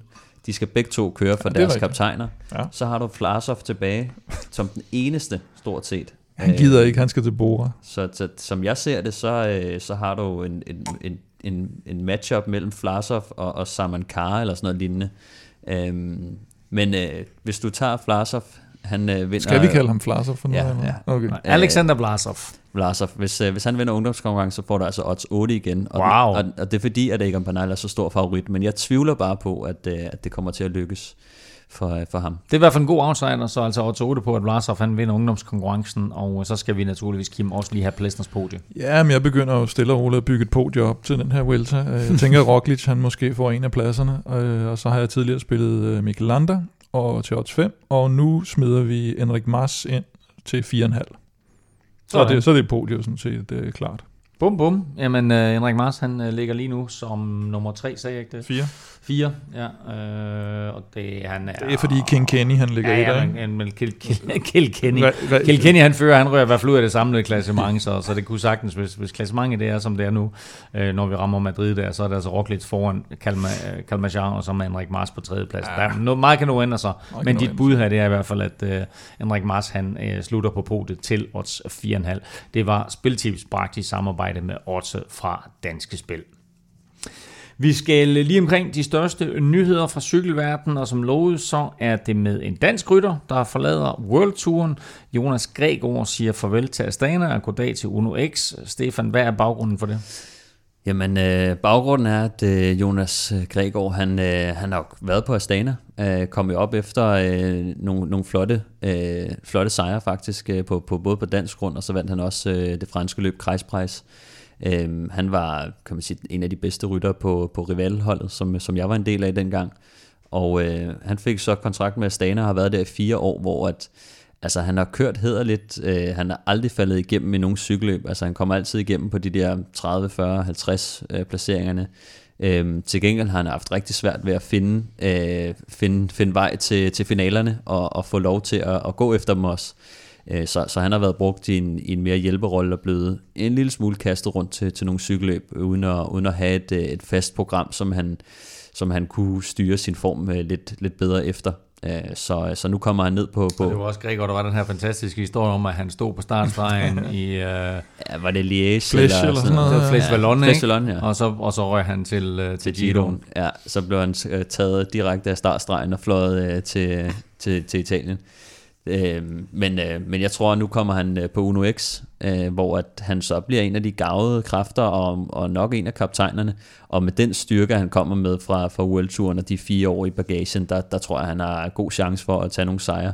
Men skal nok lige øh, et hak ned, så kører jeg lige sådan noget... Øh, Tour of Norway og hvad hedder det og, og nogle lille smule mindre løb, hvor jeg, hvor jeg bestemt tror at uh, Gregor han kan, han kan gå ind og være en, uh, en af de stærke kræfter på holdet. Så altså øh, endnu en rigtig dygtig dansker til øh, Uno X, og apropos Uno X, så forlængede Anton Charmi sin kontrakt med øh, det norske hold i den her uge, og apropos Astana, så fortsætter holdet den kommende sæson med Kazakhstan, kazakstanske oliemidler og med Alexander Vinokurov tilbage. Ja, man troede jo næsten mere eller mindre, det var en joke, men uh, de her Premier Tech trak sig jo, og det var netop på grund af, at der foregik sådan en magtkamp, hvor uh, først Vinokurov var blevet smidt ud lige inden Tour de France, og så, så vandt han altså den her magtkamp og, og kom tilbage igen. Og så Det var skred, ikke retssag, vel? Så skred på nej, ikke. Okay. så den, står ikke, den er ikke officiel. Nej. Nej, altså skred Premier Tech, og, uh, og rygterne siger, at de måske skal ned og lege med Kubeka. Øhm, og så, ja, så, så, er- så er Vinokurov tilbage igen. Og øh, de seneste rygter på, på transferfronten, det er, at øh, Nibali, altså Vincenzo, formentlig måske også den anden øh, Nibali, øh, An- Antonio, Antonio. Øh, vender retur. Og så øh, vores gode ven øh, Gianni Moscon skulle også være på vej derover. Det, det ser jeg som et kæmpe match. Altså, Moscon og Vinokurov, det kan kun blive godt. Ja, der, der er ikke nogen reprimande for chefen. Der er i ikke noget der. Nej. Vi kører bare. Ah, det ender en eller anden form for Han har heller ikke nogen øh, sociale medier mere, så det kan ikke gå, det kan ikke gå Fedt, helt mand. Nå, øh, en tidligere Astana-rytter, øh, og lige nu faktisk nummer øh, 13 i Vuelta i Spanien, har valgt at lægge cyklen på hylden. Det bliver nemlig et farvel til øh, Fabio Ardo efter sæsonen. Øh, og i Danmark, der meddelte Rasmus Kvade også under PostNord Danmark rundt, at han stopper karrieren. Øh, og så er det, man tænker, hvorfor bringer jeg de to op? For de har vel ikke særlig meget til fælles, Kim? Og dog. Jamen, vi, bringer, vi kan jo bringe en lille anekdote fra cykelsportens verden, synes jeg her, nu når de begge to har stoppet karrieren. Øh, for faktisk, den, for helt tilbage fra den gang, hvor uh, Tour of the Alps hed Giro del Trentino, der talte jeg med Rasmus Kvade, der var med i løbet dernede for et af de danske hold. Jeg kan ikke huske, hvem han kørte for dengang. Øh, Den har nok været Trefort eller Ja, noget. det være. Jeg kan, jeg kan faktisk ikke huske det. Og så, så snakker vi sammen, og så siger han bare, jamen altså hernede, de øh, Sky-folkene, de går rundt og siger, at øh, Fabio Ardo er dopet, og han, han, øh, han smutter ud af løbet her i, øh, på et tidspunkt, eller tirsdag, eller i morgen, eller et eller andet. Og så Nå, okay, det var der alligevel. Og så ganske rigtigt dagen efter, sådan, "Nå, Ardo øh, går ud med maven, eller et eller andet fra, fra Trentino. Og så var det jo ham her, Greg Henderson, øh, var han ikke fra New Zealand, øh, den der lead-out-rytteren for, Mm. for Lotto der, han begynder at skrive på Twitter sådan noget med, ah mand, du skal bare ikke, og Ardo, vi ved, hvad du laver, og sådan noget. Og så begyndte Ardo jo med, med advokater, og vi lægger sagen mod Greg Henderson, og, sådan, og der er jo ikke, der er ikke sket noget i den sag, og sådan noget. Og så tog han på højdetræningslejr og fik en mystisk afrikansk virus, og så kom han tilbage i Giroen og var flyvende for dag et. Nå ja, det er rigtigt. Det, det var det. Nå, ja. Så det var, Der det kan var man kobling, se, det der var kan man se, kobling hvor mellem vigtigt de det er at komme på højdetræningslejre, ikke? Ja. Øh, som vi øh, nævnte i sidste uge, øh, og også nævnt i dag, så fik øh, Mikkel Honoré et øh, topresultat i Polen rundt, men øh, det var hans kaptajn, Joao Almeida, der løb med den helt store buket. Ja, de havde jo ellers tilrettelagt ruten lidt til, til Kwiatkowski, som også, øh, som også var med fremme, men det lykkedes ikke, og Almeida var virkelig suveræn. Øh, øh, hvad hedder det? Han vinder to etaper og bliver toer på, på enkeltstarten, kun overgået af, af Cavagna, også for, for Quickstep, som i øvrigt også lige har forlænget sin kontrakt. Øh, Øh, og, øh, og som vi var lidt inde på sidste gang, så blev øh, det største problem for Mikkel Honoré, det blev, at han skulle køre for Almeida. Øh, så ellers så kunne han måske selv have, have, have gjort det til mere end den femteplads, han ender på, hvilket stadigvæk er godt som, øh, som hvad skal man kalde ham, luksus, luksushjælperytter løjtnant.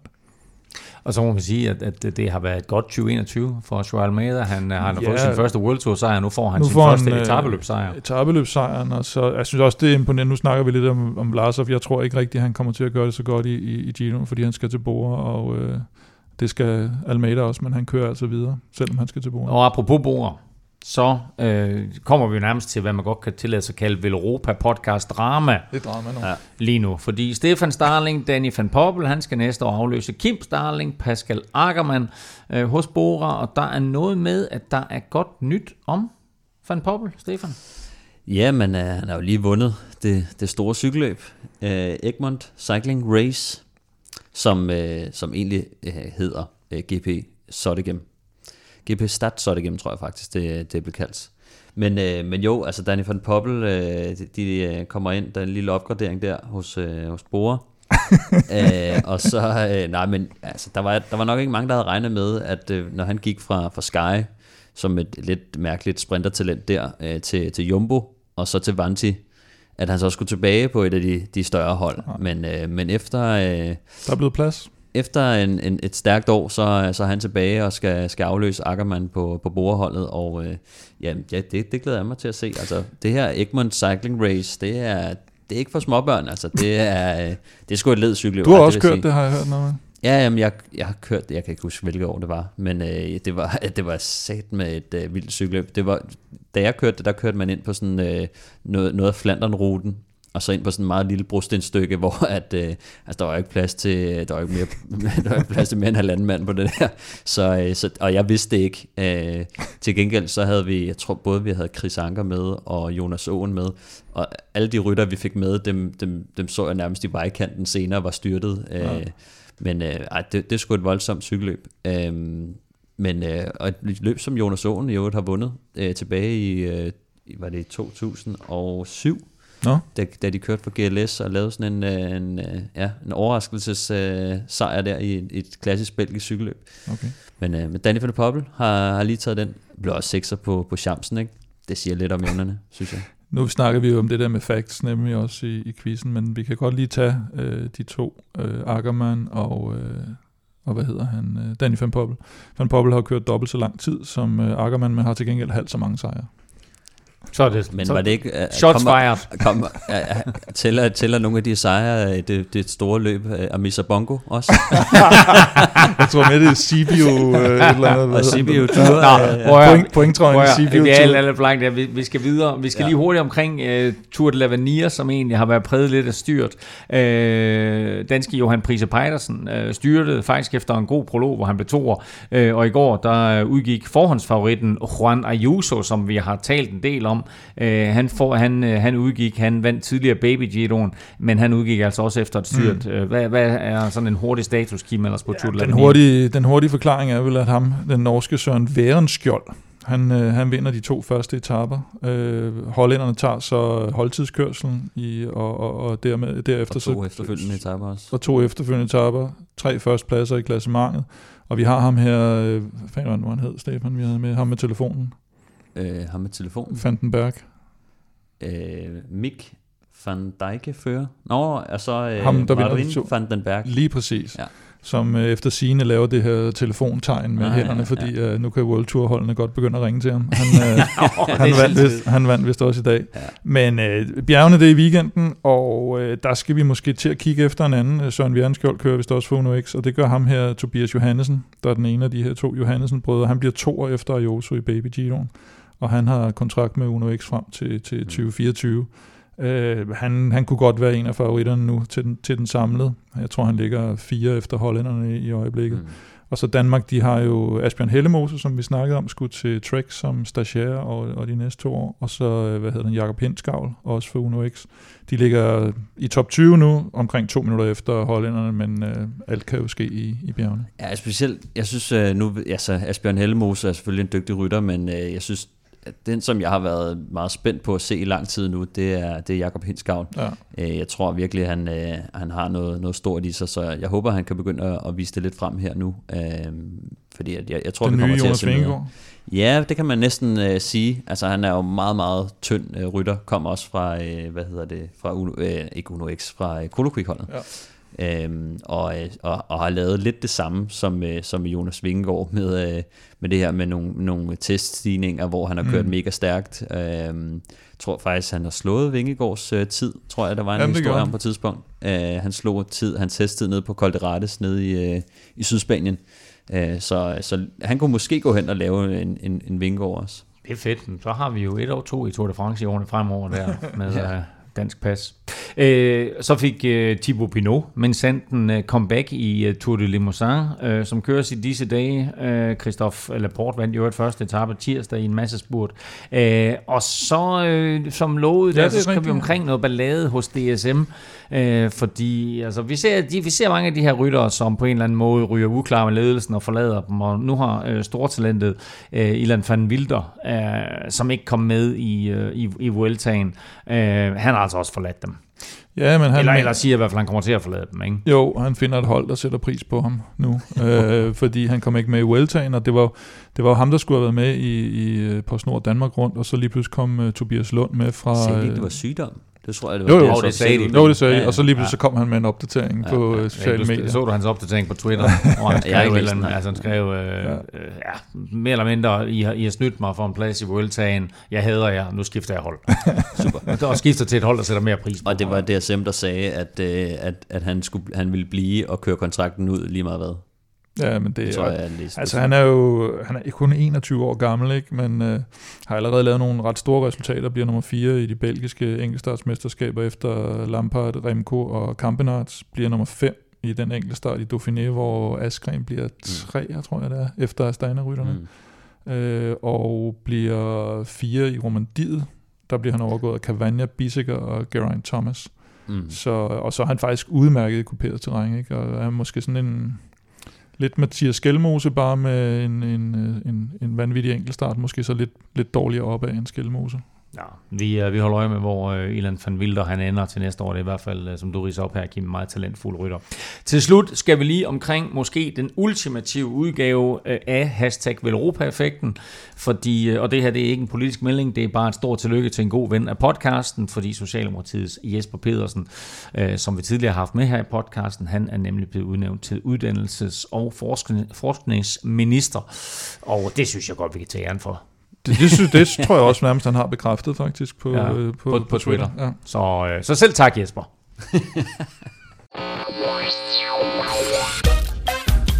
Og nu skal vi så have fundet en vinder i quizzen. Efter en pointjustering, så står der altså 25-23 til Stefan. Du har til gengæld serveretten, Stefan, og dagens spørgsmål var jo, øh, nævn de otte nationer, der har vundet en udgave af Vueltaen siden år 2000. I skyder øh, en øh, nation af gangen hver, og øh, last man standing får et point. Stefan, vil du bruge serveretten og svare først, eller vil du overlade den til Kim? Den får Kim. Den, øh, den ligger godt hos ham. Oh, tak.